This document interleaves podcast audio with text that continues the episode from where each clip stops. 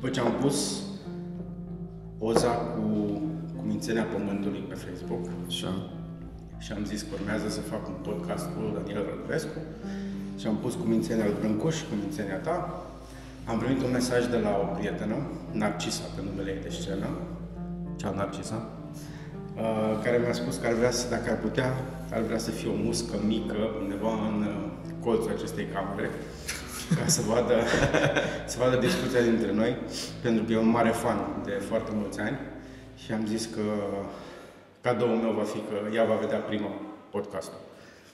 Măcar atâta să fac. Bună, Dacă nu- Narcisa. Da, dacă nu pot să o transform într-o muscă mică să o pun aici, Era mai simplu să zic că vreau să vin pe un scaun, că așa dacă e muscă, știi, poți să... Fără să vreau, pur și simplu. de au zis într-un colț undeva Ah, ok. sus. Cu pâine. Să nu se riște, nu de altceva. Uh, bine te-am găsit. Bine m-ai găsit, bine te-am găsit și eu, bine ne-am găsit. Și îmi pare bine că ți s-a, ți s-a terminat gazul din butelie, ca să ai timp să stăm, să stăm Doar de așa am vorbă. Da, aparent este the only way. Așa te prinde omul la o vorbă. Mi-a sunt, că ai vrut de mult să facem asta, uite, sunt Exact. aici. Uh, Eu um, fac așa o mărturisire. Nu sunt un mare fan al artei, nu am trecut prin muzee foarte mult. Uh, Am fost doar prin alea care cu adevărat m-au atras, ca să zic așa. Uh, Dar motivul pentru care am vrut să facem uh, conversația asta, să avem conversația asta, a fost că acum nu știu câți ani exact, um, Igu a făcut o poză cu una din lucrările tale. Nici nu mai știu care din ele. Pe toate, le-a luat Cred pe toate. că, uh, nu știu cum se numește el de fapt, alergătorul, e un, în poziția alergătorului cu foarte multe țevi Da, care ies asta din nu e el. făcută de el. Nu știu dacă el a Nu, făcut nu e făcută. Nici nu-l cunoșteam pe atunci. Ok. El nici n-a văzut lucrarea, Cred că de este fapt. prima lucrare pe care Ok, am văzut. ok. După aia la Ivo am văzut restul de, de lucrări. Uh, Mhm. Și am zis, mă, ce cu asta? Um, și după aia am trecut prin restul lucrărilor și e prima dată, ever, în care am zis, băi, mi-ar place să am și eu așa ceva. N-am văzut nicio altă lucrare care să-mi placă, și, nu, am văzut care să-mi placă, dar nu care să zic, băi, aș vrea și eu așa ceva. Și am zis, trebuie să fie ceva aici. Și l-am întrebat pe Igu, care e treaba cu băiatul ăsta? Unde știi? ce cu el? Păi are un atelier aici la Nod, lucrează în metal, face gălăgie toată ziua. Nu știu. suntem Ce se prieteni. plânge? Așa. Exact, exact da. Uh, și lucrează în metal. Uh, am uh, citit un articol, cred că a fost publicat în uh, revistele aia Tarom, mm-hmm. care le ai în avion, uh, și în titlul articolului uh, scria filigranarea metalului. Mm-hmm. Ce înseamnă filigranarea Am încercat și eu să aflu mult timp, nu știu. Ce e ea? Eu doar m-am trezit că am apărut acolo, nu știu, adică nu mi-au luat un interviu A, nu? efectiv. Nu. Eu am crezut că, Nu, fiind nu, poza ta nu, acolo... nu, nu, nu, au făcut un mix din mai multe interviuri. Și au creat ei unul. O... Nu mă așteptam la răspuns. Nici eu. Nici eu la întrebarea ta. Că nu știam ce spanac este filigranarea metalului. Am zis că mă iluminez ce-o fi aia.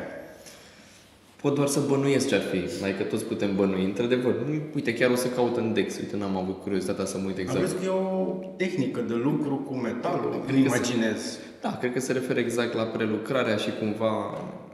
Nu știu. Dar ce faci tu, cum se numește? Tehnic? Nu tehnic. Ce faci tu cu metalul ca să ajungi la formele astea? Bine, la mine e o fuziune de niște tehnologii. Ok. Că sunt mai multe, dar nu cred că există un, un nume, un... N-are un Poate- nume. Uite, poate o să-l fac. Uh, Eu lucrez prin straturi, foarte, foarte multe straturi de oțel. Mhm. Asta e o tehnică pe care am găsit-o undeva prin facultate, încercând, am făcut, când devenisem eu obsedat de partea asta de metal, de sudat, de toate nebunile, am făcut o listă cu toate tipurile pe care poți să le folosești să sudezi. Și o listă, sunt foarte multe metode și modalități de a suda.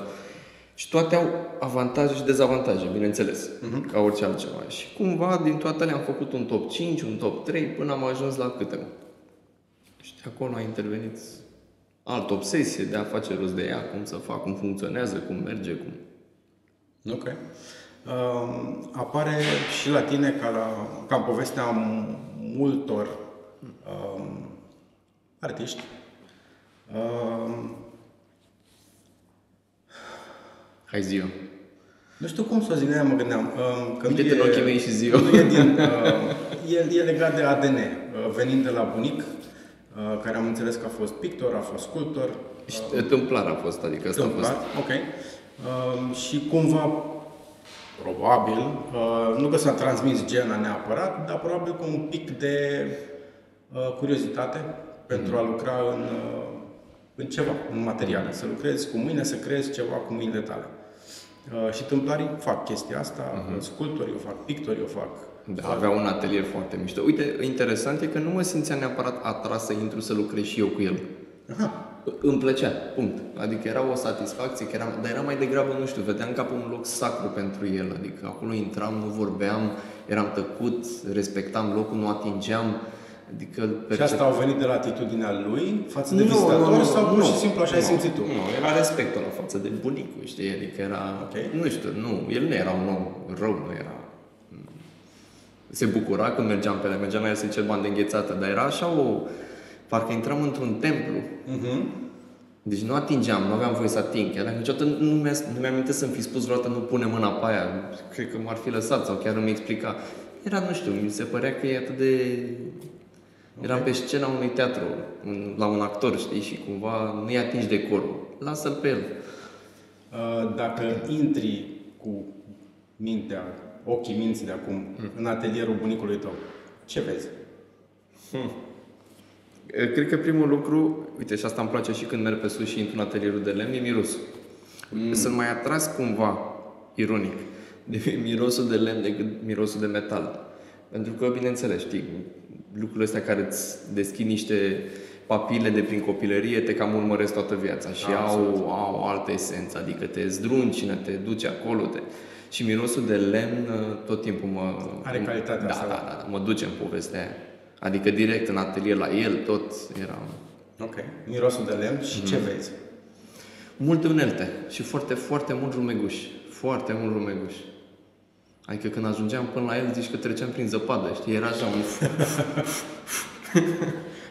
și era el acolo plin tot de râd. Dai seama că nu exista protecții pe atunci, nu existau toate, tot echipamentul, tot aspiratoare sau totul era... Trebuie să fost o imagine foarte mișto pentru da, un copil. Da, da, da. Sigur e amplificată. Aia, sigur. Sigur, dacă aș intra acum ar fi diferit. Atunci era și era primul și singurul în perioada aia atelier de tâmplărie pe care îl știam. Te lăsa să te joci cu, cu lucrurile lui acolo? Nu, nu. Nici nu mi-a spus, nici n-am încercat, nici nu... Dar nu aveam cu ce cumva. Îmi plăcea cu rumegușul, mă rog, era. Ok. Dar în rest... Hmm. Că părea tot așa super periculos. Părea că totul te taie, îți face ceva rău. Ok. Nu m-am gândit la chestia asta. Uh, mai degrabă, astăzi când am intrat la tine în atelier, uh, primul lucru la care m-am fost frică să... Mi-era să nu împiedic naibii de ceva, unul la mână și doi, m-a lovit mirosul, mm-hmm. care într-adevăr foarte diferit de, de mirosul de lemn, care te duce cu gândul în alte, în alte părți. Asta de metal e foarte înțepător, e foarte și neprietenos. Da, și acum nu e nimic, adică ai venit când i-ai isit. Dacă nu lucrezi, nu, atunci e poveste, atunci e distracție. Cred că de asta e și mască, filtre și toate cele, altfel o e razna acolo. Am luat o razna de mult. da. Um, pentru a trăi din creație trebuie să ieși din frică. Mm-hmm. Ce înseamnă chestia asta? Cred că e valabil la orice, nu doar la creație. În general, zona de confort te ucide. Mm, frică de ce? Păi, uh, hai să o luăm așa cu... Uite, eu nu mi-amintesc, nu știu, copil fiind, sau la un moment dat după liceu, sau... Bine, treaba asta cu arta la mine a venit un pic mai târziu. Eu am făcut liceu de arte, dar n-am mi-am făcut mult timp grafică digitală, grafică 3D, mulți ani. Și asta, mi-am, asta am crezut că o să fac. Până când la un moment dat mi s-a părut că s-a dus și chiar s-a dus spre o zonă atât de automatizată, totul ține de un soft, totul ține de puterea unui computer, nu mai e skill-ul tot ca și modelator, ca și... Mm. Adică, uite, în prezent trebuie să fii nebun să modelezi ceva de la zero. Există librărie cu așa ceva, ai dat 2 dolari, ai cumpărat-o, ai mai schimbat un pic la ea și aia e. Și cam așa funcționează lucrurile. Mă rog. Dar cumva, nu știu, desprinderea asta a fost în ani și foarte subtil. N-a fost nimic neapărat brusc. Și n-am crezut niciodată, ăsta e adevărul, că poți să trăiești, nu știu, să fie ca job full-time cumva. Că nici nu ai exemple pe lângă. Adică eu în copilărie auzeam ce faci artist, a, pe mor de foame. Și în prezent, dacă mai merg, nu știu, mă duc cu un șofer de Uber și mai stau cu el la povești, că, na, îmi place să vorbesc. Și mă întreabă ce fac, îi spun că sunt sculptor bun și ce mai faci pe lângă? Care e jobul Păi tău doar de asta. fapt? Păi și, deci, până și în prezent, eu, e ca un blestem care pe mine mă urmărește, să fiu întrebat după ce îi spun ce fac, ok, și ce mai faci după?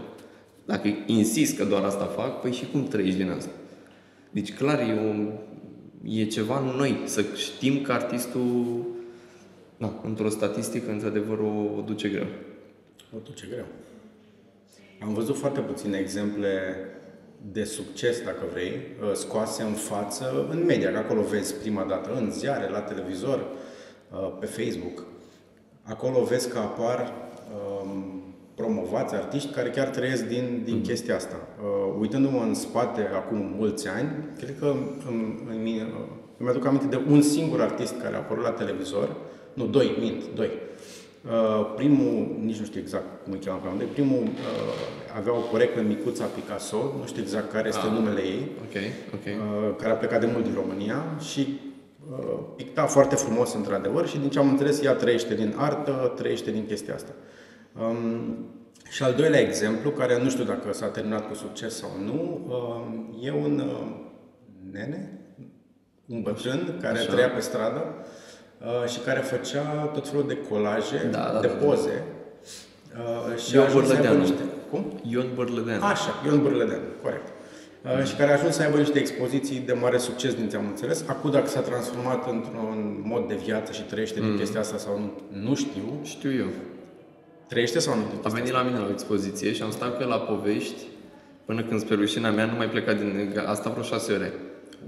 Da, da, da, da, nu mă, era de, devenise la un dat, adică ne, ne distrăm, dar nu mă mai puteam să comunic cu nimeni. Fiindcă stătea, îmi desena, am niște desene de la el, mi-a făcut într-un caiet. Și, dar e o persoană, cum se, se vede că a trăit foarte intens perioada respectivă. Adică printre primele lucruri pe care mi le-a spus a fost să-mi, să-mi spună care poză cu Angelina Jolie. Eu am zis, ok. Și a scos o bucățică din ziar, avea la el o bucată de ziar sau ceva dintr-o revistă cu el lângă Angelina Jolie. Doamne, cât de random. Probabil că asta considera el uh, succes. Că succesul ăsta se traduce diferit pentru fiecare dintre noi. Da, nu știu. Nu am... Și nu pot imagina cum a fost pentru el să trăiască atâția ani pe stradă și dintr-o dată să aibă parte de atenție, să aibă parte de un pic de succes pe înțelesul lui. Mai e și un pic de noroc. Trebuie să te Clar, vadă că... Trebuie să te vadă cineva. Că altfel poți să creezi ce vrei tu dacă... Și asta e valabil, cum ai spus și mai devreme, e valabil în orice. În sport, în artă, în business, în orice. Poți să ai cele mai frumoase, cele mai naibii produse sau servicii, dacă nimeni nu știe de ele, Da, de normal, sunt și avantajele, cum uite, și micuța Picasso. O știu de ea, nu, am, nu mai știu exact ce, dar știu. acum nu mai e micuță de mult, e Nu mai e femeie în toată firea. Asta era acum mulți Dar ani. îți dai seama că în spate sunt niște părinți care au susținut-o maxim. N-ai cum, imposibil. Am. Ce copil în prezent își face un cont pe TikTok, își pune și ajunge, n-are. Când, când erai mic, aveai și tu uh, discuții cu ai tăi în care poate le-ai spus uh, mi-ar place să mă fac, nu știu, sculptor, artist într-un fel sau altul um, și ți-au zis hai mă, nu ți ești un job, nu-ți vezi și tu de treabă. Arta nu-ți dă, arta nu ține de foame. Să știi că nu mi se pare că e genul de domeniu, genul de lucru, nu știu, de carieră pe care spui, bă, mi-ar plăcea să fac asta. Nu o faci. Punct. Că trăiești din ea, că nu trăiești, who knows. Dar o faci pentru că e mai degrabă pe ceea ce simți. Adică pentru mine n-a fost o... Uite, și pe sculptură, eu n-am ales să fiu sculptor. La un dat m-am trezit că lumea îmi spunea că sunt sculptor. Și eram, păi, și mi era foarte, mi-a fost foarte greu. Mai ales că am dat la sculptură la 24 de ani. Și eu până atunci eu mă prezentam grafician. Eram grafician, făceam 3D, nici măcar desenam, dar prea puțin. Și la un moment dat lumea mi s-a adresat cu sculptor. Era un interviu și spunea sculptorul și mi se părea un pic deranjant. Eu nu, mă, reg- nu m-am regăsit. Mult timp. Să știi că nu m-am regăsit cu termenul de sculptor. Ok. Și acum? Cred că, m-am, nu știu, E ok. Da. da. Măcar nu mai deranjează. Da. Um, un lucru care mi-a plăcut, fo- îmi place, nu mi-a plăcut foarte mult la lucrările tale, um, e expresivitatea lor. Uh, rar am văzut ceva de genul ăsta. Ok, nu sunt eu neapărat dus la muzeu prea des încât să, să fiu familiarizat cu expresivitatea unor lucrări. Ok. Uh, Dar uitându-mă la ele, fiecare transmite ceva. Ceva ăsta vine din tine, bănesc. Cred că toți, dacă... Da, mai mult ca sigur. Cred că ce poate să fie un pic diferit este faptul că eu lucrez direct în material finit. Ce înseamnă asta? Uh, De exemplu, lucrare în bronz. Până să ajungă în bronz, ea trece prin niște etape. Prima dată o modelezi în lut sau în ceară, se fac capacele, negativul, pozitiv, o torni, o duci, se șlefuiește, trece prin niște procese până e finalul. Eu lucrez direct în tisizit. Adică, uite, lucrarea asta din spate, ea e lucrată prin straturi, bine, aici sunt niște plăcuțe, dar la cealaltă vezi un pic mai bine, se văd straturile de oțel. Ok. Care efectiv e momentul meu din tușa. Eu pot să simt, dacă la un dat am avut o zi în care sunt un pic mai agitat, eu pot să observ. Fiindcă nu mai am, fiindcă trebuie să ai o anumită răbdare, trebuie să ai o anumită stare, trebuie să ai e aproape ușor de meditație. Am anumite etape, de exemplu, când folosesc o a doua tehnologie în lucrări, trebuie neapărat să fie dimineața, să fiu fresh, să fiu super concentrat, fiindcă altfel o iese varză. E atât de multă atenție în momentul ăla încât nu pot să o fac seara. Fiindcă seara s-a agitat, sunt deja după o zi de... Hmm, ok. Adică sunt anumite etape pe care simt că au nevoie de un anumit timp, de o anumită stare. Ai avut momente, asta e și cum o întrebare retorică, ai avut momente în care știai ce trebuie să faci, ți-ai dat seama că nu ești în starea care trebuie și n-ai făcut-o. Da, da, da. Ai zis, las. Și Mâine. asta, e- asta e o chestie pe care mult timp n-am ascultat de instinctul ăsta, lasă că vin mâine, nu, fac azi. Eu, eu sunt nebun, dacă pierd o zi, o iau razna, devin foarte... Ăsta e un motiv pentru care, în general, lumea mă prinde greu. Pentru că pentru mine fiecare zi e foarte important. Acum n-am butelii, ah, păi pot să stau. Ce Eu- bine fiindcă că în n-ai minte- butelii. În mintea mea... și trebuie să-mi vină, luni, marți îmi vin butelile. Și mă apuc chiar la treabă și e un flux de genul ăsta. Și am programul meu, mi-l fac de multe ori în funcție de când îmi duc butelile. Nu mă refer la tine, dar și partea de întâlniri cu alți clienți sau mă văd sau divers. Hmm, ok. Um, într-un curs de scenografie la care am participat acum, bă, nici nu știu câți ani, eram curios ce înseamnă chestia asta. Um, Iulia Rugină, unul din uh, trainerii, profesorii acelui curs, mi-a zis că în dezvoltarea unui personaj, acolo era vorba de personaj de film, era vorba de scenografie de film, um, ca să fie interesant, trebuie să-i dai o problemă, trebuie să-i dai un, o provocare pe care el trebuie să o rezolve până la finalul filmului respectiv. Vorbești de privitor. Dar m, vorbesc de în momentul în care construiești un scenariu Așa. și pui un personaj okay. în filmul ce-o Ah, fi ok. acolo, teatru sau ce-o fi, uh, trebuie să-i dai o problemă acelui personaj, Mhm. uh, să-i dai o provocare de rezolvat. Uh, lucrările tale par personaje, cel puțin pentru mine. Uh, ce le dai din problemele, din, uh, nu știu, uh, challenge-urile astea de rezolvat, ca să scoată la suprafață expresivitatea pe care o scot? Sau abordezi așa lucrările tale? Eu mă tem că dincolo de lucrările astea sunt niște lucruri uh, adânci. Cred că e- nici nu vreau, nu vreau eu să aflu. Lucruri pe care doar terapia le poate scoate la suprafață. exact. exact. Un terapeut mă, că mă, m-ar deprima să-mi zică exact. Nu știu, da, clar sunt niște uh, lucruri pe care le fac foarte, le fac foarte instinctiv. Adică și așa început, prima oară când am făcut o față din oțel, am început-o extraordinar de naiv. Zici că eram un copil care se juca cu două cuburi și nu știu ce să le. Încă n-am avut niciun final, nu am făcut asta ca să iasă asta. Ok. Era un lucru, era o... Simțeam că trebuie să o fac cumva, eram... De unde, de unde toată atenția asta la detaliu? Ai avut-o tot timpul sau Da. ți-ai dezvoltat-o? Nu, am avut-o și am fost mult, eram maniac pe detaliu. Adică am, aveam niște desene la un moment dat pe care le făceam eu numai din puncte. La un moment dat aveam un desen la vreo 2,80 m. E un desen cu Casa Poporului, mă rog.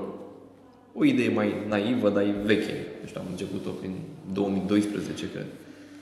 Și am stat la ea vreo 850 de ore, făceam mia imediat, că aveam un jurnal în care notam. Și e lucrat doar cu pixuri de 0,5 cât firul de păr. Nebunia pe detaliu o aveam mai mult. Acum cumva mi se pare că s-a estompat. Cred că am văzut o poză cu lucrarea respectivă sau o, Probabil, un- o există. parte din lucrarea de res- respectivă. Chiar vreau să te întreb dacă ea există undeva expusă sau... Vândut. Deci nu mai putem să Din vedem. păcate nu e terminată, i-am spus că nu o să o termin. Adică ea trebuia să aibă patru foi, că venea pe patru bucăți și sunt doar trei. Și se vede că nu e terminată. Deci nu pot, e o lucrare atât de veche, mi-am schimbat starea, nu mai simt lucrarea aia. This is it. Și a luat așa. Mm-hmm. Way. Ok. Uh, o întrebare mai uh, legată de problemele din, din, din zilele astea. Am văzut uh, uh, niște articole, reportaje, uh, în care este un artist, nu știu exact care e numele lui, mi-a scăpat, care a realizat o grămadă de lucrări pentru București. Uh, o grămadă de... cum e uh, carul Bolborea? alegoric, de- bănuiesc că ăla fi numele lui. Care cu haosul acum, cu... Exact. Așa.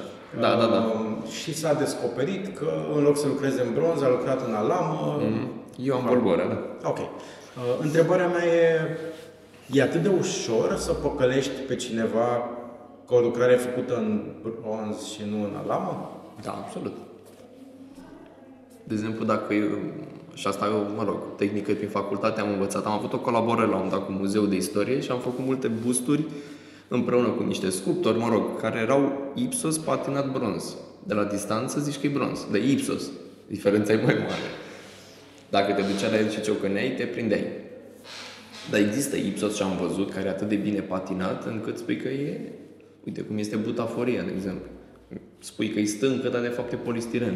Exemplu. Corect. La momentul în care te atingi de ea, îți dai seama un imediat exemplu. că nu este. Dar când vine vorba de bronz, așa, plus că sunt mulți care nu-și dau seama că e diferența. Asta e adevăr, sunt puțini care pot să de, vadă diferența între bronz și alamă.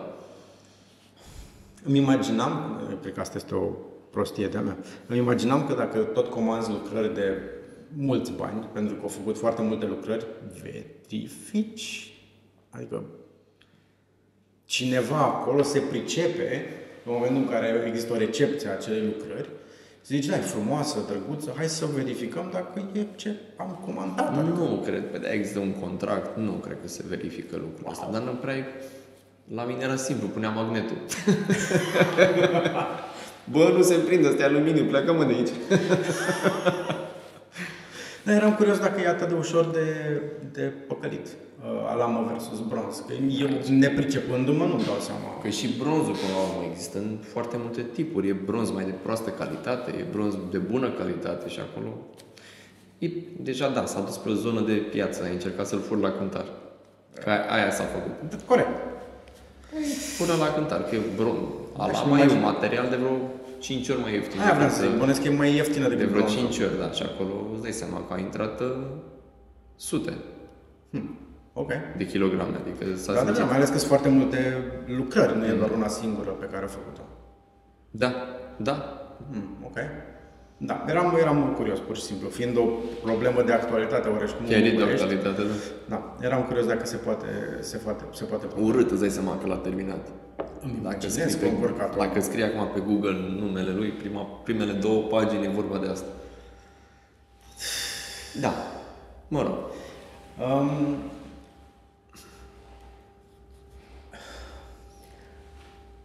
Ce ai pe suflet? e, o, e o întrebare legată de educația ta și modul în care îți îmbunătățești felul în care lucrezi. Uh-huh. Pentru că uh, niciodată nu ai terminat de învățat. Până mori, înveți uh, și atunci se pune punct. Unde ești în procesul ăsta? Cred că nici pe la început.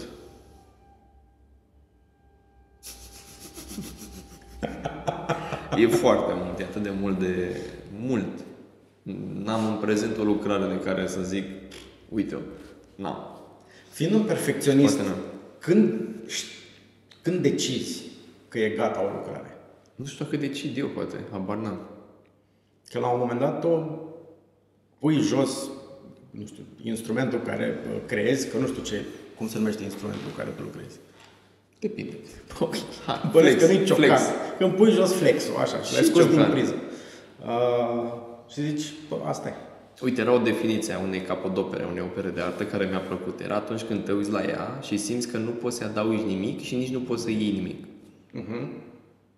Ok.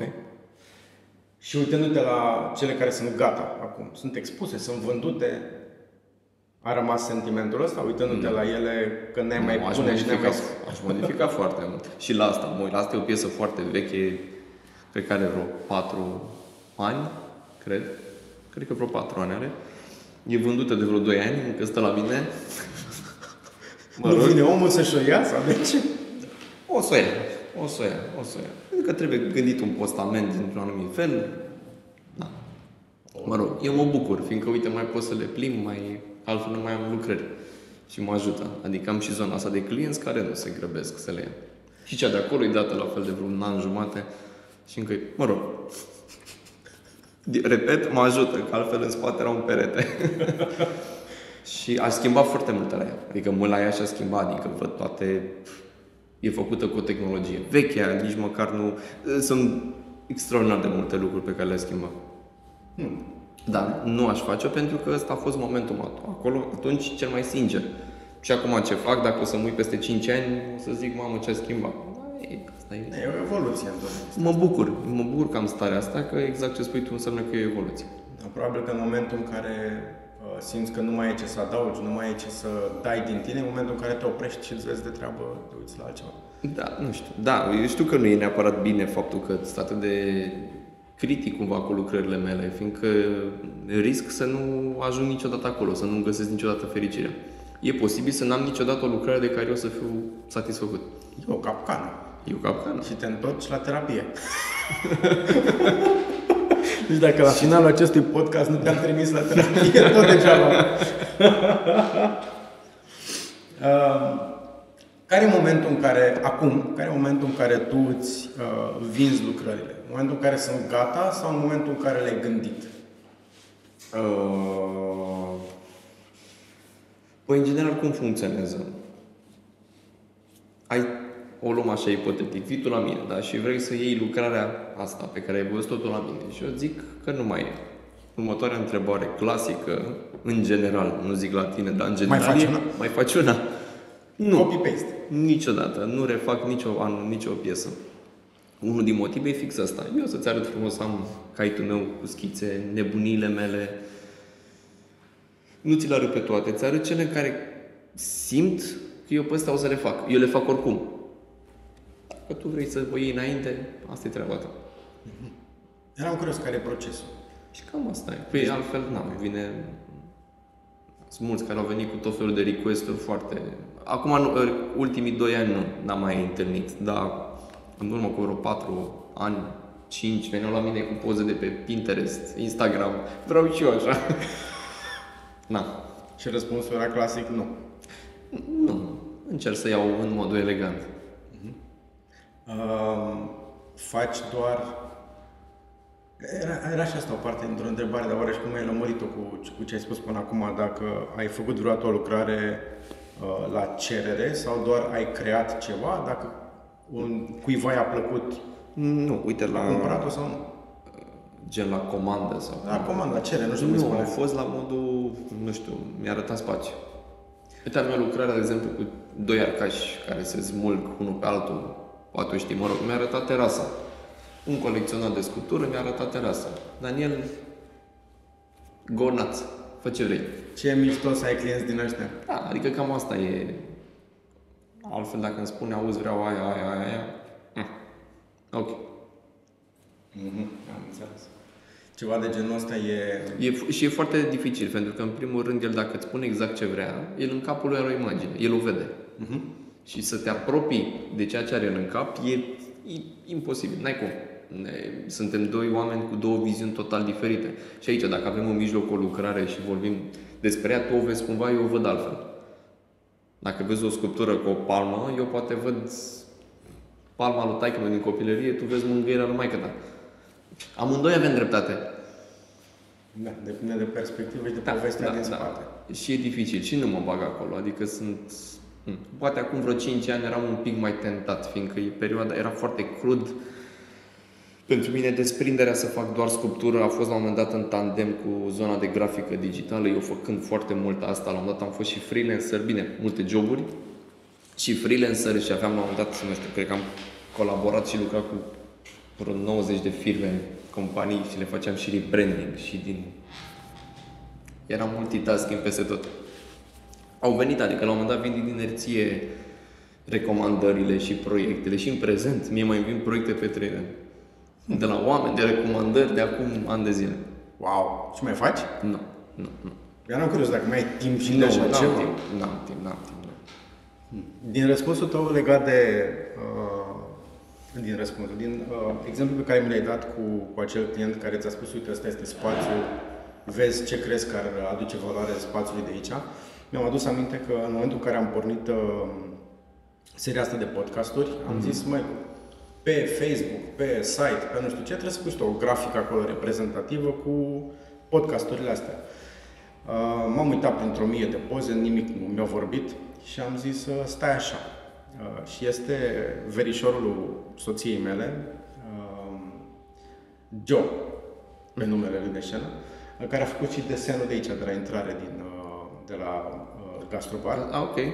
Uh, el m-a ajutat cu foarte multe logo-uri, cu tot felul de desene de-a lungul timpului și am spus, uite, ăsta este spațiu, uh, aș vrea să-mi desenez ceva. Și a zis, pe cum ai vrea să fie? Zic, nu știu. Ăsta e subiectul, mm. asta vreau să fac cu podcasturile astea, go nuts. Fă ce crezi că s-ar potrivi. Um, și din prima mi-a trimis, n-am avut nimic de modificat. Mi-a hmm. plăcut foarte mult ce a lucrat, am zis, mulțumesc, dă-le încoace. Le-am pus sos.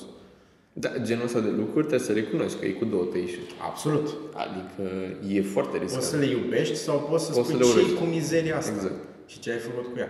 Da, e, da. probabil că e o construcție care se leagă de încredere și de un istoric pe care îl ai cu omul mm. respectiv sau dacă nu ai istoricul respectiv, um, vezi ce a mai făcut înainte mm-hmm. și ai încredere că poate să-ți creeze ceva de calitate. Mm-hmm. Și atunci mult mai, ok, e un risc, dar e un risc un pic mai mic uh, pe care da, îți permiți să ți-l asumi. Dar știi că pentru el e o presiune de 10 ori mai mare.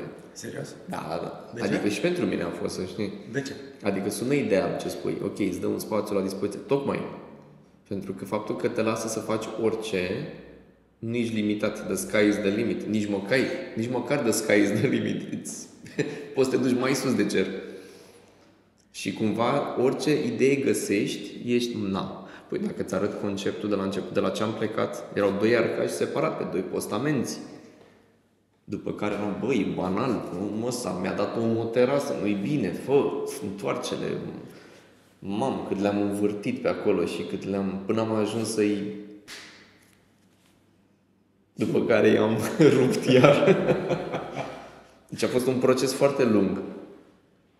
E, e da, îți trec un milion de lucruri în cap în momentul ăla. De asta cumva pe mine mă ajută dacă la duc la mine și arăt schițele, uite asta am în cap e direcția. Nu o să iasă logic, n-are cum. Dar asta e direcția. Take it or leave it. Bănuiesc că ajută chiar dacă Sky sau The Universe is the limit, ajută niște linii directoare în care să spună, uite, cam în direcția asta aș vrea să meargă lucrarea. Mai sunt un exemplu. Eu oricum am o listă, sunt destul de organizat în ce constă toate lucrările mele și toți clienții mei, ce am, știu exact fiecare lucrare la cine, cum, cât, de ce, cu cât, ce comision, de unde, până și ce greutate are lucrarea, de câte ori a fost expusă, unde, cele mai mici detalii care eu le-am trecute. Uh, inclusiv uh, știu exact la fiecare cam ce Bine, poate o să sune ciudat. Eu pot în momentul ăsta să fac o lucrare care să fiu 100% convins că o să o cumpere ăla, ăla sau ăla. Să fac o lucrare și știu exact care o cumpără, fiindcă îmi cunosc clientul. Nu înseamnă că o fac. Adică, mamă, fac o, o fac lucrarea asta ca să o vând lui ăla. Nu, no way. E prostituție deja. Dar dacă la un moment dat fac o lucrare, o am, mă uit la ea, știu cui se trimit. Adică nu marketing targetat, cum s-ar spune. Adică am lucrări pe care nu le-am trimis colecționarilor, fiindcă știam că nu o să le plac. Și am preferat să-i o trimit când știam că e vândută. Fiindcă nu, e, nu mi se pare iar că, adică îi trimit cuiva o lucrare doar, fiindcă duce un pic spre marketingul ăla agresiv pe care eu nu-l, nu-mi place dacă, numai dacă lucrarea e disponibilă, eu arăt. Că pare că mi-o cumperi. E... Ah, mie, mie rușine numai când îmi zic lucrul ăsta. E oribil. Și încerc cumva să-i păstrez în lumea asta mea. Să le mai arăt, bă, uite ce am făcut. Uite ce se întâmplă pe aici. Și dacă le place, vin. Da, da. Dar nu, fiindcă cât timp încerci să le invizi, e ca și cum îl invizi la tine în atelier. Fără niciun scop. De a vinde, de a... Da. Și îți dă o, ești relaxat. Adică și reușești să ai o discuție cu el destul de prietenoasă. Ai uh, modificat vreo lucrare la cerința clientului după ce ai terminat-o? Nu știu, făi nasul mai mic, buzele mai mari, urechea mai nu știu cum. Asta, asta cu nasul am avut mulți care mi-au astea- zis. O să-i faci nasul? Uh, nu, nu. Nu. De ce? Nu. Ba nu, nu. A fost ceva, dar n-a fost modificare, a fost un upgrade. Aveam o, a venit uh, la un moment dat cineva în, uh, în atelier la mine și a spus Daniel, vreau să cumpăr o lucrare. Bugetul meu ăsta mi-a spus super sincer, eu sunt foarte deschis din punctul ăsta de vedere, nu mi se pare, știu că bă, banii în subiect tabu, hai să fim serioși, Bine, ăsta e bugetul meu, spune sincer, nu ne tot tu îmi prezinți lucrări care nu știu cât, dacă nu mi le... Simplu. Și nu aveam nimic în... Nici nu prea aveam, mai aveam câteva lucruri. Și aveam o piesă în lucru, care era destul de mică. Și am zis, gata, asta o vreau. Bine. Și am șlefuit-o, dar faptul că a luat-o în momentul ăla cumva, nu... Eu nici n-am, nici n-am pus-o pe net, nici pe site ea în momentan nu există, trebuie să-i fac poze. Uh, și după vreo lună, două, într-o discuție cu el, bă, parcă ceva îi lipsește. E ceva care îi lipsește, îi lipsește un lucru, îi lipsește o treabă. Și împreună cu el am gândit să aibă un fel de coroană în personajul respectiv, din niște fețe care se scurg peste fața lui. Asta a fost ideea mea. Mi-a plăcut super mult și mi se părea, bă, this is it. Omul a zis, bun, cât mă mai costă? Atât, perfect, let's do it. Știi? Și a fost altceva. Da, e altceva, nu e... E altceva, da. Da, da, da. Da, așa da, să duc o lucrare undeva și după aia să mi-o trimită înapoi, da, e... Nu. Nu, uite asta nu. Eram, am pus întrebarea cu un motiv uh, semi-parșiv. Uh, recunosc. Mm. Am citit al ieri. Eu, eu am o problemă mare cu a ține minte nume. Uh, mare problemă. Uh, am citit un articol despre Brâncuș, avea 20 și ceva de ani uh, și și-a vândut o lucrare, sau a făcut o lucrare, uh, nu știu, un mareșal, colonel, something, nu mai știu exact cum se numește, un bust. Uh-huh. Uh, și era un buget total, i-au dat un avans de X bani uh, și avea nevoie de toți banii ca să ia trenul să se ducă la Paris. Păi de-aia, pe de-aia a luat-o pe jos, că nu l-au plătit. Nu de aia. Uh, nu l-au plătit într-un final, uh, dar de ce? Asta mi s-a părut foarte interesant și de asta ți-am și pus întrebarea asta semi-parșivă. Eram curios să văd tu unde ești pe subiectul ăsta. Um, la, după ce le-a, le-a dat bustul, uh, i-au zis frumos, ne place, foarte mișto, vreau să-i faci nasul mai mic sau să-i pilești, să-i faci ceva la nas și la urechi, parcă vrea să-i modifice, nu știu ce. Uh, și el a zis nu. Asta este lucrarea pe care eu am făcut-o, așa arată corect sau bine sau terminată lucrarea. Nu. Și ăștia au zis, băi, nu, noi nu mai dăm restul de bani. Adică ori o modifici, ori nu. Și băi, nu mă interesează, eu nu mai modific nimic.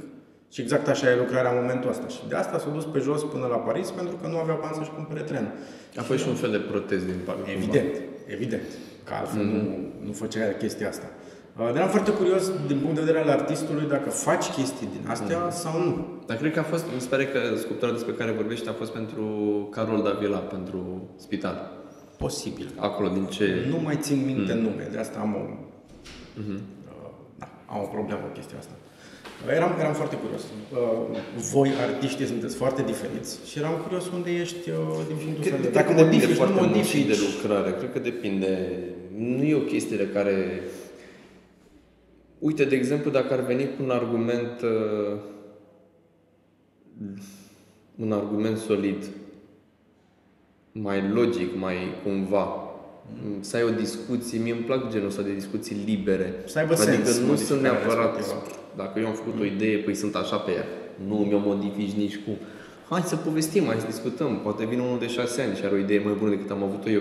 Chiar cred că e posibil lucrul ăsta. Și eu. Adică fi deschis, știi? Și copiii- Dar să existe o, cum să zic, dar să fii sincer. Adică nu să fiu, zic, da pentru că ai zis tu da și e că tu plătești sau ceva. Nu. Deci Dacă am are moment- sens. Și am, am câțiva clienți care chiar, unul, chiar clientul lucrării de aici, care am o relație foarte mișto cu el. Adică discut cu el super deschis. Și îmi spune sincer, bă, Daniel, uite, aia nu-mi place. Foarte mie îmi place. Foarte bine. Uite, aia nu-mi place. Uite, aia așa. Uite, aia îmi place. Sau vede lucruri pe care nu le-am văzut. Sau le percepem diferit. Dar e foarte mișto schimbul ăsta de replici. Fiindcă nu există orgolii, nu există... Fiecare ne respectăm maxim, fiecare cum suntem, eu îi respect gusturile lui și deja ne cunoaștem, dar oricum, e, e foarte Asta e mișto. deja o altă discuție. Și când vine pe aici, Discuție mamă, constructivă. și când vine, mamă, ne lungim la povești cu orele. Deci cu orele ne lungim la povești. Am imaginez că sunt conversații foarte faine. Foarte mișto, da, da, da. Și am, i-am mai și spus, bă, trebuie să facem podcast la un moment dat cât vorbim. Exact. Ne ducem la un moment dat super departe cu niște povești și le întoarcem și...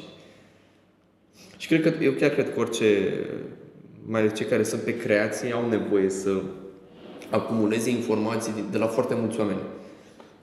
Cum era și pe vre- vremea lui Marcel Duchamp, cum se întâlneau toți acolo și erau matematicieni, fizicieni, violoniști, pianiști. Aia e frumos. Mie nu mi-a plăcut să mă înconjur numai cu sculptori. Ok, e frumos, dar până într-un punct. Ai medii din astea în care te întâlnești cu artiști din mai multe uh, zone, nu știu, muzicieni, uh, pictori, uh, um, Cred că la ex- expozițiile ar fi un loc așa unde ne mai adunăm ocazional, dar nu prea, din păcate.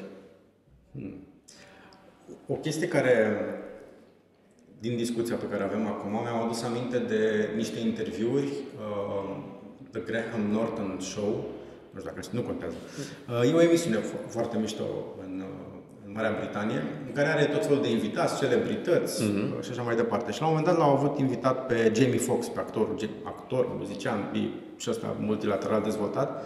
Um, și l-au întrebat uh, Băi, uh, Jamie, uh, noi nu știam că tu ai avut un mare cuvânt de spus la uh, apariția pe scena publică a lui Ed Sheeran, cântărețul. Mm-hmm. Ce am Ed Sheeran, Jamie Foxx, care e treaba cu ăsta? Și atunci povestea uh, Jamie Foxx că lui îi place foarte mult ca la el în casă să creeze un loc în care se întâlnesc tot felul de astfel de artiști mm-hmm. dintr-o grămadă de domenii. Uh, dorme el pe canapea, Ed Sheeran fiind unul din, din ăștia mm-hmm. care na, n-avea unde să stea, avea Da, da, da, numai da. da, ukulele la el și a de atozit și hainele de pe el. Uh, și a dormit la ăsta în casă nu știu câte săptămâni. Mm-hmm. Până când l-a dus într-un uh, un fel de club de noapte în care se cântă, cântau mai ales uh, artiști negri uh, pe care îi promova, artiști care erau up and coming și așa mai departe. Și a zis, uh, my friend, ia-ți uh, chitara cu tine și hai să vedem ce știi să faci. Într-un club în care erau doar negri, obișnuiți cu muzică uh, hip-hop, uh, blues și apare ăsta care e mai alb decât spuma laptelui, cu un ukulele în brațe și a zis uh, în momentul în care după 10 minute toată sala era cu gura pe jos, mi-am dat seama că băiatul ăsta se va duce și va face chestii.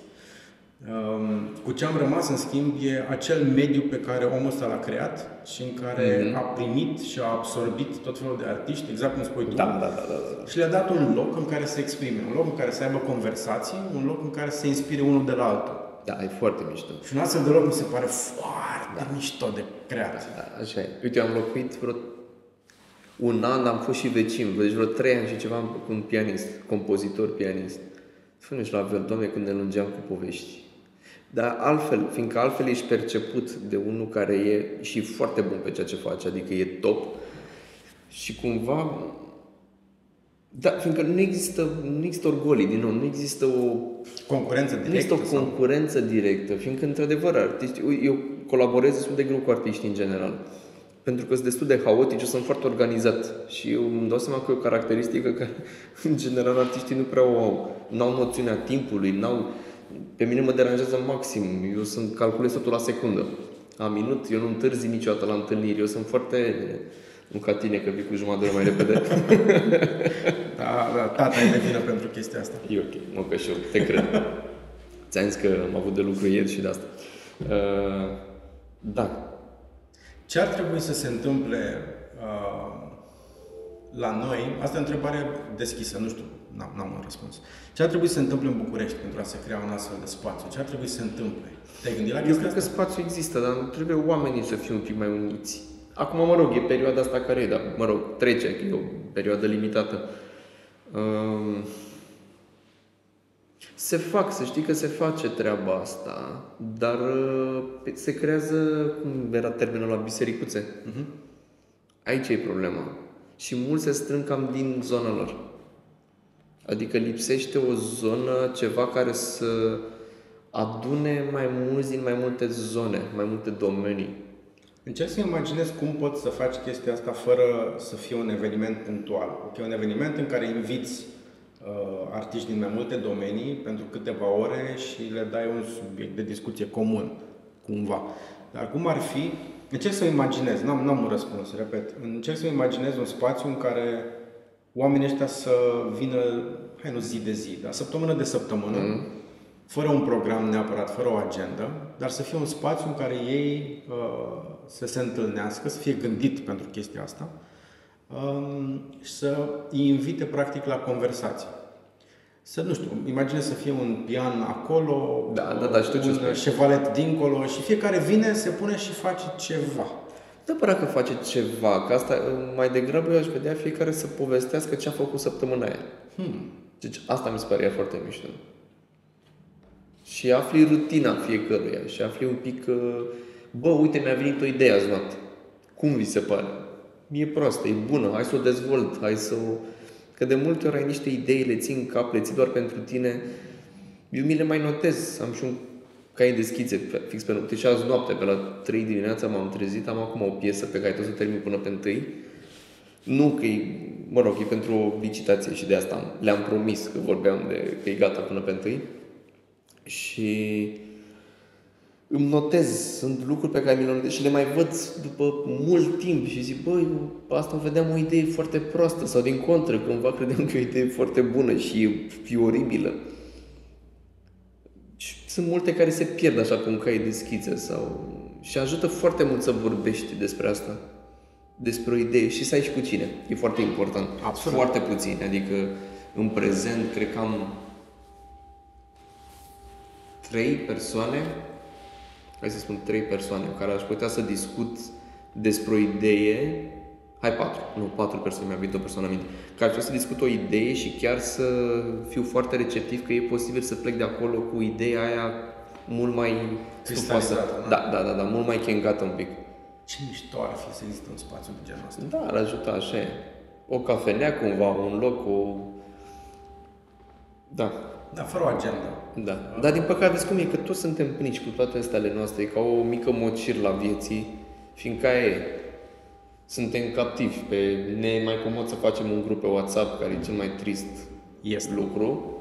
Bă, dacă O fi sunt- util pentru anumite lucruri, dar e, e trist. E trist. Da. Um, de ce ai făcut cu mințenia pământului? Aia a fost făcută pentru Art Safari 2019, da, ediția din 2019.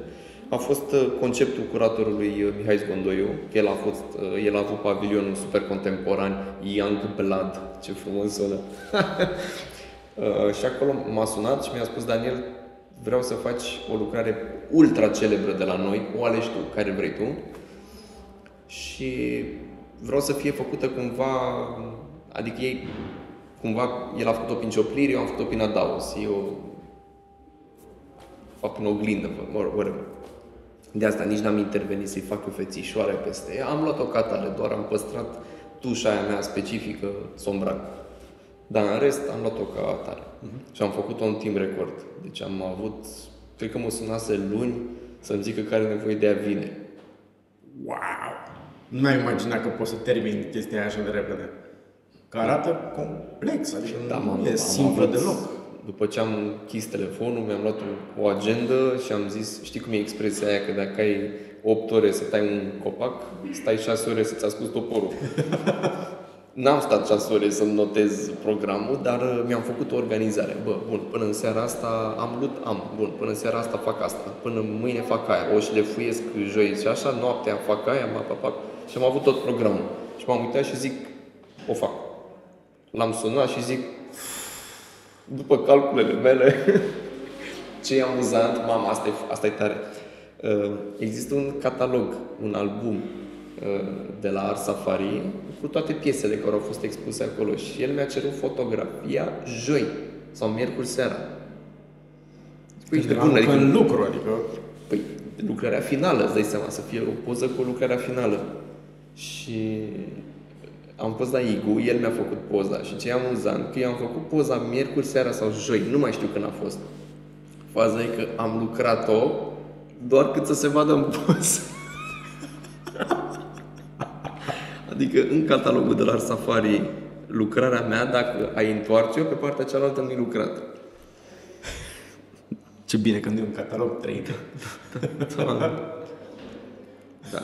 Și a prins, da, a fost, a fost o piesă când, mă rog, și acum când a fost ziua lui Brâncuci, sau de fie, în fiecare an când e ziua lui Brâncuci, primesc, Apare, păi nu se nu, primesc uh, request-uri să o refac. Mici, mari, pe dimensiuni, no. aia a fost o chestie făcută acolo, pentru asta. A doua piesă care aduce aminte de Brâncuș e lanțul ăla. Um, e o, o lucrare de atac ah, cu okay. un lanț uh-huh. așa pe verticală, care arată foarte, foarte fain. Bănesc că sunt o grămadă de suduri ca să stea lanțul ăla așa. E creat de la zero sau ai văzut un lanț pe care l-ai folosit pentru... Prima dată am făcut lucrarea asta. Eram în anul 2 la facultate și l-am găsit în, undeva, era un tomberon foarte mare și am găsit în spatele tomberonului un lanț ruginit. Fai de el era lăsat în apă, era și când l-am ridicat și l-am luat așa, zic, ma, am văzut lucrarea, zic, gata. Ăsta e.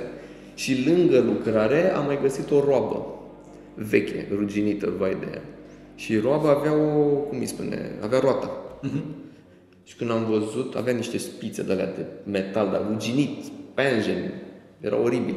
Și când am văzut cercul ăla, zic, Doamne, și eram cu un prieten și am spus, fii atent că asta, asta am avut ambiția atunci să o expun într-o locație super de lux și să o vând foarte bine. Și așa a fost. Am vândut-o la showroom de ceasuri Helveția, de pe Victorie. Piesa cu. Mm-hmm. Nu știu dacă știu, o roată cu niște fețe. Ba da, o știu, o știu. A, așa. Conceptul de la ea era cu...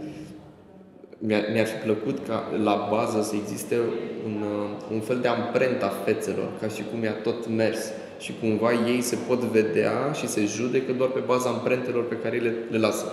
Fiindcă chiar dacă sunt prinși într-o, într-un cerc, ei nu se pot vedea niciodată dar se văd numai prin baza la același în urmă. Cumva și noi, adică cum ne judecăm sau poți să pe baza la ceea ce ai făcut. Că și tu, ui, făcând research despre mine, ți-ai făcut o părere. Adică, asta, mă rog, asta a fost conceptul. Da, și cu lanțul aceeași treabă am fost cu ăsta, după care am întâlnit uh, colecționarul care i-am făcut și arcașii, la el acasă i-am făcut balustrada pe același principiu. 6 metri de lanț. Mai. Lucra la ea. Sunt 86 de fețe. Ai lucrat ceva la chestia Am lucrat ceva, da. Chiar a fost... Da, cred că arată absolut spectaculos. Da, arată bine. Sunt, uh, sunt mulțumit. Adică pentru ce a fost acolo, e bine. What next? La ce lucrezi acum? Păi am pat, nu, 5 lucrări în lucru acum. Poți să lucrezi la 5 chestii odată? E mai greu. În general să știi că nu fac asta. Acum e un pic ceva diferit pentru că am uh, atât de clar în cap ce am de făcut încât mâna funcționează singură. Adică nu mai...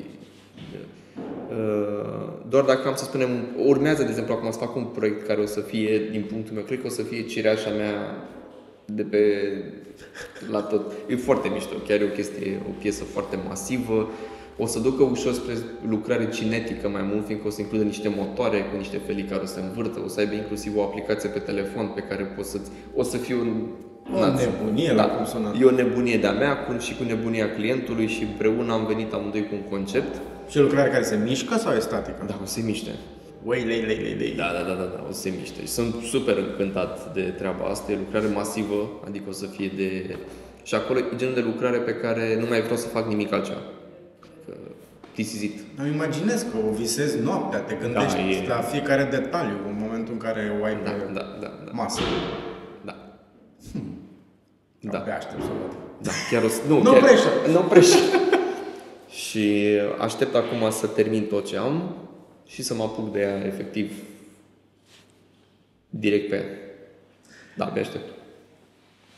Vine un copil de 6-7 ani uh, pe ușa atelierului tău, simte mirosul de pilitură, uh, vede toate lucrurile aruncate acolo prin, uh, prin atelier și vine cu o întrebare din aia sinceră. Nenea. Probabil care începe cu nenea. Eu ce trebuie să fac ca să fac și eu din astea? Să nu renunți. Să lucrezi. Cred că aici e problema la toți, că vorbesc de artiști acum. Și aici include orice.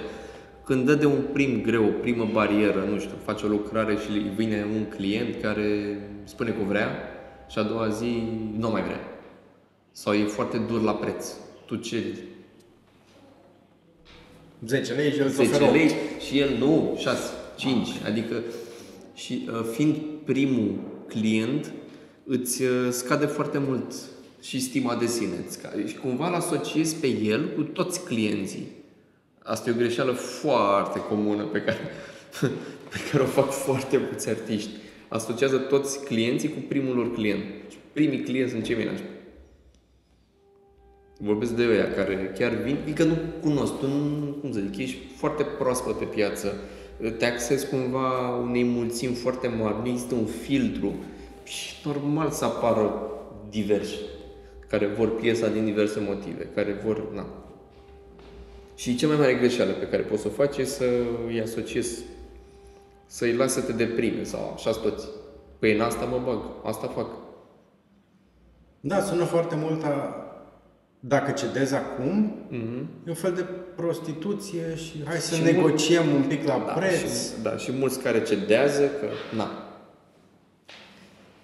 E o întreagă strategie și aici, într-adevăr. Cum faci, cum îți pui prețurile. Asta cu prețurile, într-adevăr, e o problemă foarte generală, în general, artiști, că nu știu ce prețuri impun. Pe baza a ce? Mulți își pun prețuri pe baza la ce nevoie au atunci. Bă, păi, a, mi-am terminat banii pe luna asta, am nevoie. Acum am pun prețul ăsta. Dacă stau bine cu banii, prețul e ăla. Da, știi? Am văzut modul ăsta cum jonglează unii cu prețurile și mi se pare o greșeală teribilă. Tu pe baza a ce stabilești valoarea unei lucrări? Păi, eu am început foarte modest, am început foarte de jos, recunosc. Adică primele mele lucrări din prima expoziție aveam lucrări și la 200 de euro, cred. Niște lucrări mici. Uh-huh. Primele mele și... Alea sunt și... E am la lăsat fel să cerere fiu- și ofertă sau pe baza Pe cap, na, acum... număr din- de ore lucrate, materialul pe care îl folosești? Nu, nu iau, nu, uite, nu iau cu... Încercam să mă prind pe baza Nu, a ce... fiindcă asta cu număr de ore, nu, e foarte, parcă sunt plătit la oră. Exact, da. Dar îmi Nu, imaginez nu, că nu. nu de acolo vine. Nu, cred că aici ai spus tu bine, cerere și ofertă. Ca orice alt lucru de pe lumea asta, cu cât ești... pi- Na, așa funcționează orice lucrare de... Că de-aia un Pablo Picasso e atât de scump. Dacă ar fi ieftin, toți, toți. Și tu ai la unul. Doar pentru că e Pablo Picasso, știi? Exact. Și e, e normal. Și, da, și cumva trebuie să fie pe baza unei... Uite, de exemplu, dacă eu fac o sculptură, o expun undeva, mă rog, o pun pe social media, pun stânga-dreapta, și după o lună apare unul și o cumpără. Atât, de aia a fost, tisizit. Pentru mine e fail. Pentru că eu am nevoie să fie 20 care să o vor. Și la un moment dat unul o cumpără. Pentru mine e mult mai imp- Adică eu am inclusiv toate lucrările mele, am și oamenii care au vrut lucrarea aia. Fiindcă, din nou, dacă fac la un moment dat o piesă, pentru mine orice om care a avut o lucrare la un moment dat, e un posibil client pe viitor. Corect. Și pentru mine e mai importantă lista aia. Fiindcă la care a, a vrut o lucrare de-a ta și n-a obținut-o, e... Mamă, îl prind eu. Mamă, îl prind eu. La următoarea. La următoarea îl prind eu, știi? Și în prezent scopul meu nu e să fac multe lucrări, din contă, vreau să fac din ce în ce mai puține. Unul din motive ar fi și pentru că e extraordinar de toxic și extraordinar de un domeniu foarte nociv. Da. În principiu mă omoară ce fac, dar m-au omorât mai mult să nu fac asta. Asta e, trebuie să o fac. Uh, Eu mă protejez cât pot. Cât pot. Maximul, cred că folosesc maximul cât pot să mă protejez. Aici te referi la filtre de aer, la costumul de protecție, costum, la toate toate, toate, toate, toate astea. Da, cât pot, uh, dar scopul meu nu e să fac multe piese, nici nu, nu-mi doresc asta. Adică nu intri într-o de asta și reușesc să le vând bine și am, fiindcă nu fac scot pe bandă. Da, probabil că dacă ar fi o mie de piese, n-ar mai fi la fel de valoroase. Păi nu, dar e normal, fiindcă, de exemplu, și tu, dacă ai scoate acum o...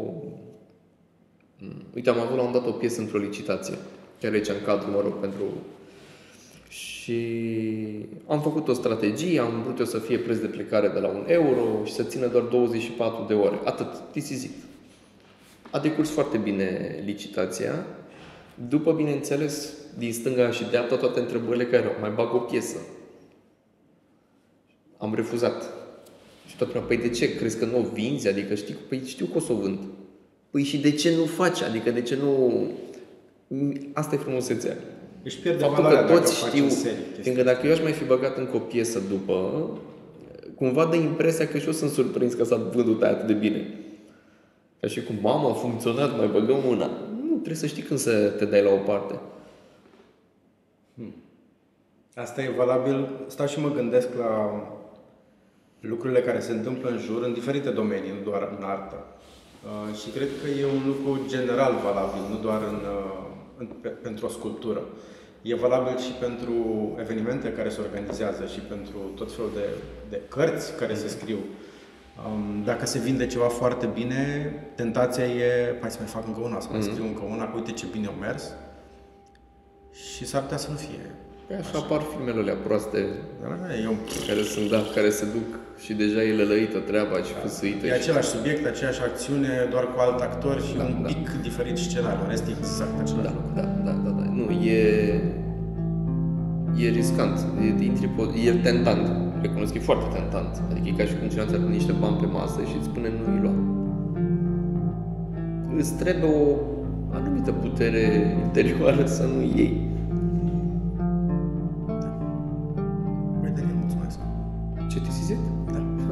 Încălzit.